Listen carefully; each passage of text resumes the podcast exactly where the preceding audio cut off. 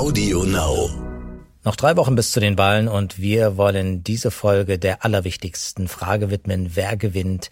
Wer wird Präsident? Ich bin Jan-Christoph Wichmann und dies ist Inside America, der Kampf ums Weiße Haus.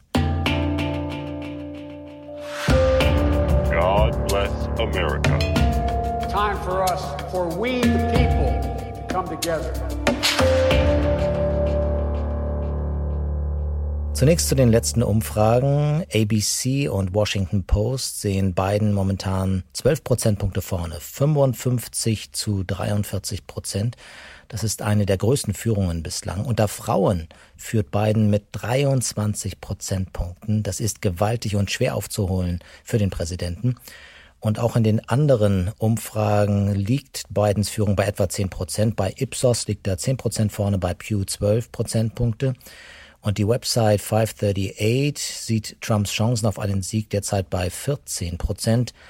Bidens Chancen bei 86 Prozent. Das ist also sehr klar. Und so sieht es landesweit aus. Aber wie wir aus dem Jahr 2016 nur allzu gut wissen, spielt das nur eine untergeordnete Rolle. Es geht um die Swing State und zu denen kommen wir jetzt. Ja, wir kommen zu den Umfragen in den Swing States. Das sind ja die eigentlich wichtigen, denn hier werden die Wahlen entschieden in den Staaten, die so hart umkämpft sind, die mal von den Demokraten gewonnen werden, mal von den Republikanern. Der wichtigste ist Florida. Hier bin ich gerade. Hier werden 29 Electoral Votes vergeben. Das sind äh, die Wahlleute. Und Biden führt hier durchschnittlich in den Umfragen mit vier Prozentpunkten.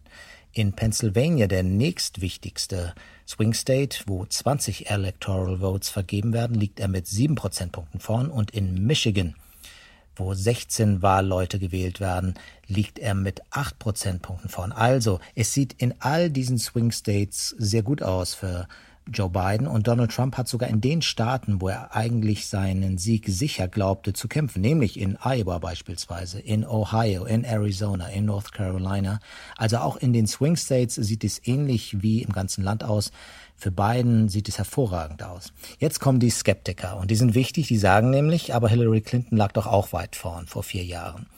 Das stimmt aber nicht so weit vorne, das ist das eine. Und äh, ihre Umfragewerte waren nicht so konstant wie in diesem Jahr. Und das ist das eigentliche Verblüffende in diesem Wahlkampf. Es passiert so wahnsinnig viel. Also Trumps katastrophale Debatte, Trumps Erkrankung, äh, eine zweite Corona-Welle, die jetzt im Herbst droht. Dann ab heute läuft die Supreme Court-Nominierung. Also äh, dann hatten wir Black Lives Matter. Also es gab so wahnsinnig viel und trotzdem ist Bidens Vorsprung eigentlich seit dem Frühjahr konstant. Es gibt einen zweiten Einwand, der ist auch wichtig. Die weißen Arbeiter wurden letztes Mal nicht genügend berücksichtigt bei den Umfragen. Und das äh, rächte sich dann. In den Wahlen zeigte sich, dass die eben sehr viel stärker gewählt haben, als sie vorher berücksichtigt wurden. Sie waren also unterrepräsentiert. Und diesmal, so sagen die Meinungsforschungsinstitute, haben sie das behoben, haben das berücksichtigt. Es fließt ein bei den Umfragen. Dem müssen wir jetzt erstmal äh, glauben, denn äh, es handelt sich hier um, in, um etwa 20 Meinungsforschungsinstitute, die diese Erhebungen machen und die kommen alle zu einem ähnlichen Ergebnis. Es gibt einige, die weichen davon ab, die sind etwas freundlicher den Republikanern gegenüber. Es gibt einige, die weichen nach oben davon ab für Biden, weil sie den Demokraten geneigt sind. Aber wenn man die Durchschnittswerte nimmt und auf die kommt es an, dann sieht die Führung sehr konstant aus. Ich habe in den letzten Tagen hier in Florida mit vielleicht 100 Wählerinnen und Wählern gesprochen. Das ist nicht repräsentativ, weniger repräsentativ als die Umfragen der Meinungsforschungsinstitute natürlich. Dennoch ist es wichtig für einen Reporter, um ein Gefühl zu bekommen. Ähm, mit manchen habe ich nur kurz gesprochen und sie gefragt, was sie wählen, mit anderen länger. Da ging es darum, welche Motivation sie haben, wie sie letztes Mal gewählt haben, ob sie sich vielleicht noch umentscheiden. Und äh, das sind so die wichtigen Erkenntnisse. Erstens, Trump-Wähler sind unglaublich motiviert, immer noch, unglaublich überzeugt. Trump-Wähler glauben fest an einen Sieg. Sie haben keine Zweifel. Sie sagen einen Landslide voraus, einen erdrutschartigen Sieg. Und das ist überraschend. Ich habe das hinterfragt und wollte wissen, wie kommen Sie darauf? Die Umfragewerte sind doch so viel schlechter. Und dann kommt die übliche Antwort. Letztes Mal war das genauso und wie diesmal werdet ihr alle wieder eine Überraschung erleben.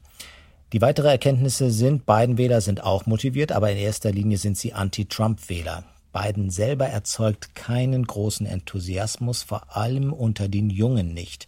Biden ist irgendwie so in Ordnung. Darüber hinaus geht das Ganze aber nicht. Nur wenige mögen ihn richtig gerne, aber ebenso wenige mögen ihn überhaupt nicht. Und es gibt nicht wenige, die sagen, ich bin mit beiden Kandidaten nicht zufrieden. Ich schaue noch, ich wähle vielleicht das geringere Übel, vielleicht will ich auch gar nicht. Also es gibt noch ein paar Unentschlossene.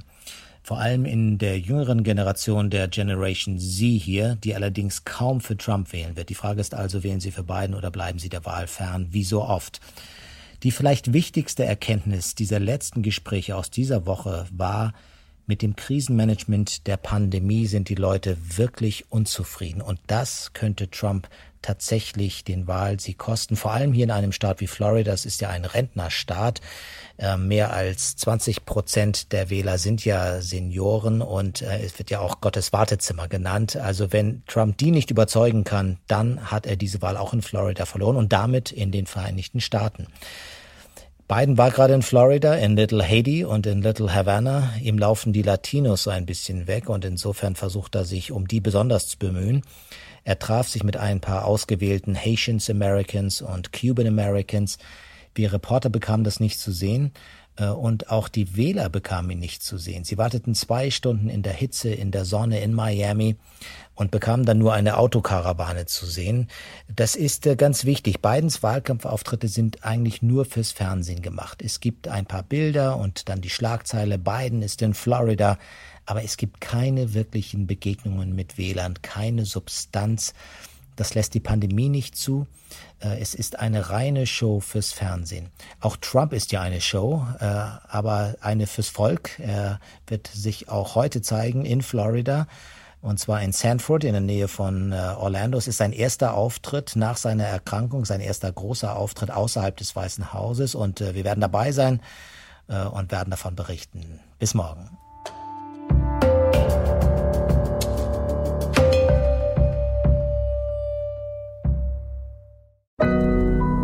Audio Now.